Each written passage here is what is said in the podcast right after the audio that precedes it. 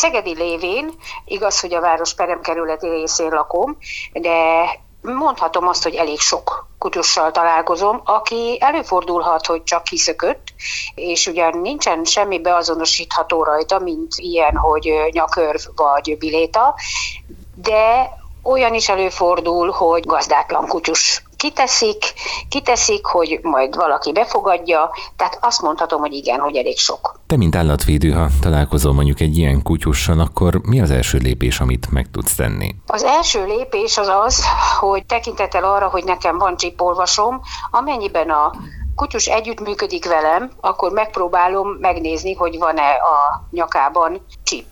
Persze nehezíti nehezíti a helyzetet, hogy nem minden kutyust tudok magamhoz hívni, esetlegesen elszalad vagy menekül, és időt kell adni annak, hogy most, most utolérjem, vagy, vagy tényleg, hogy oda jön el, és amennyiben igen, akkor készítem a tollat papírt, hogy felírjam, ha esetlegesen van benne chip, és megnézem, hogy van-e. Oda tartom a készüléket a nyakához, és amint kiírja, hogy chip van benne, akkor felírom a számot, esetlegesen lefotózom, és hát aztán következik a neheze, mert hogyha nincs rajta biléta, akkor bizony a neheze következik.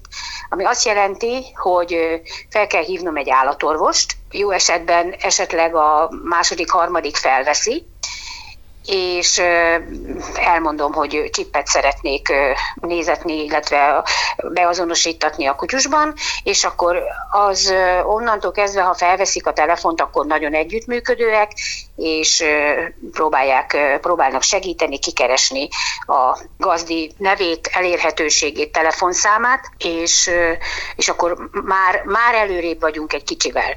Ezért hangsúlyozom én, hogy a biléta mindenképpen egy nagyon hasznos és praktikus és fontos, innentől kezdve fontos kiegészítője lehet a kutyusnak, hogy rajta van a bilétán a kutyusnak a neve, valamint a gazdinak az aktuális elérhetősége. Innentől kezdve nagyon könnyű az ember dolga, mert csak felhívja a telefonszámot, és ha nem is tudom a kutyust ott tartóztatni, de legalább támpontul szolgálok, hogy merre keresse, merre találja meg. Sokan most azt gondolhatják, hogy egy biléta nagyon drága, de mondjuk el a kedves hallgatóknak, hogy az azért nem kerül olyan túl sokba, és nagyon egyszerűen meg lehet oldani. Így van.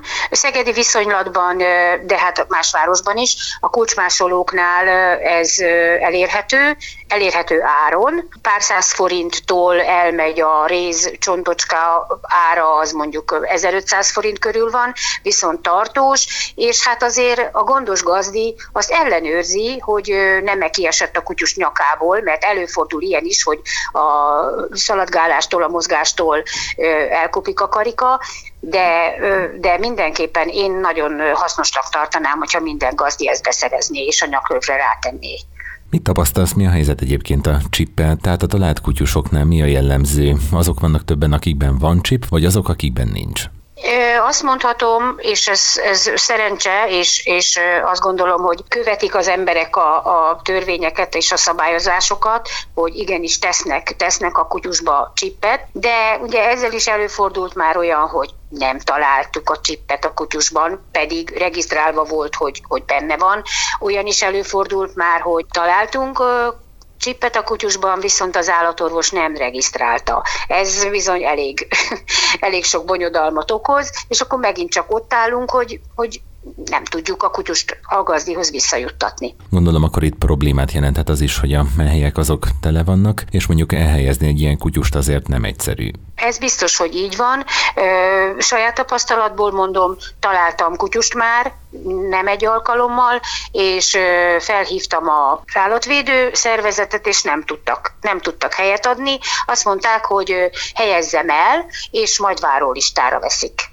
Hát ez mondjuk egy utcán kóborló kutyusnak nem biztos, hogy megoldás, mert hát nekem is van kutyám, környezetemben is van elég sok kutyus, tehát idősekhez különösen nem tudom vinni, tehát ez, ez, ez nagyon nem megoldott Szegeden. Mit gondolsz arról egyébként, hogy meg lehet szerinted szólítani az állatbarátokat, hogy legyenek mondjuk idéglenes befogadók, vagy mit lehetne tenni a helyzet javítása érdekében? Úgy gondolom, hogy ismeretségi körben, aki, aki hajlandóságot mutat, vele megbeszélni, hogy legalább a várólista, tehát a állatvédelmi egyesület, szervezet várólistájára úgy bejelenteni a kutyust, hogy néhány napig akkor egy ideiglenes befogadó adjon helyet a kutyusnak, és, és ezt kivárni.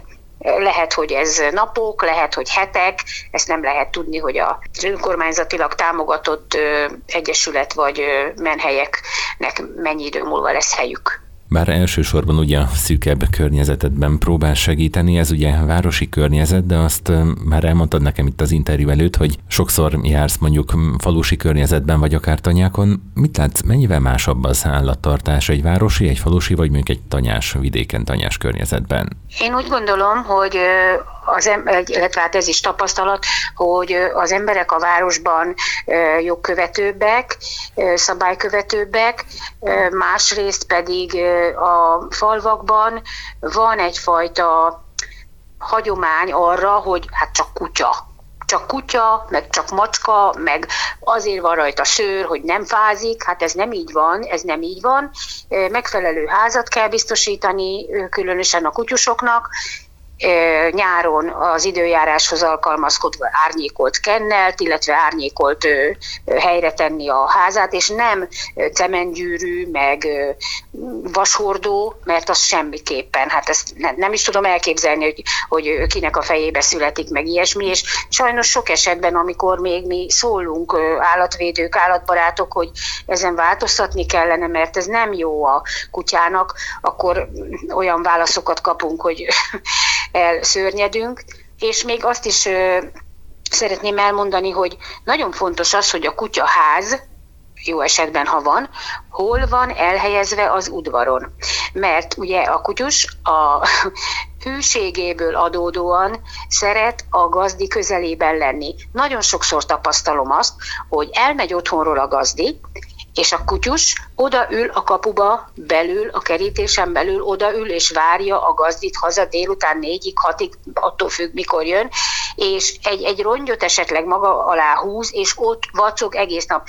De csak azért, mert a kutyaház rossz helyen van elhelyezve, nem lát a kutyus a házából a kapura, vagy a lakásbejárati ajtajára, és ezért szerencsétlen ott vacog egész nap, amíg meg nem jön a gazdi a kapuban.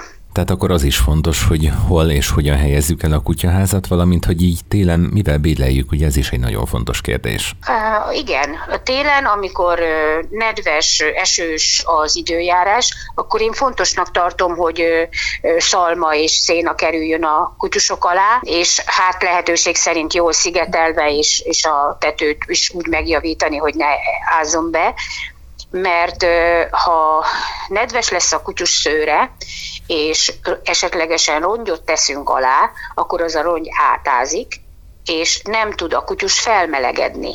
Felszáradni, felmelegedni. Ezért tartom én fontosnak a szalmát vagy a szénát a kutyus alá betenni a házba. Így zárásként az merült föl még bennem, hogy hogyan lett belőled állatvédő, és egyáltalán honnan veszed az energiát, hogy az állatokon segíts? Hát ez évekre nyúlik vissza. Egy nagyon szörnyű helyzetet találtam akkor, szörnyű helyzetben egy kutyust, és akkor az annyira megérintett, hogy onnan aztán tovább felfigyeltem az egyebekre, ami napjainkig tart. Sokszor van, hogy az utcán is megszólítok kutyust sétáltató embereket, felhívom a biléta fontosságára a figyelmet. Hát néha megkapom, hogy ez a kutya még soha nem szökött el. Hát mondtam, hogy igen, mi állatvédők csak olyan kutyus szoktunk találni, ami nem szökik el. Úgyhogy, de, de van azért olyan is, aki, aki ezt jó indulatú figyelmeztetésnek, illetve felhívásnak véli, és akkor hát gondolja, megfontolja, és mondta, hogy tényleg igaza van, fogok beletenni, fogok a nyakára tenni bilétát.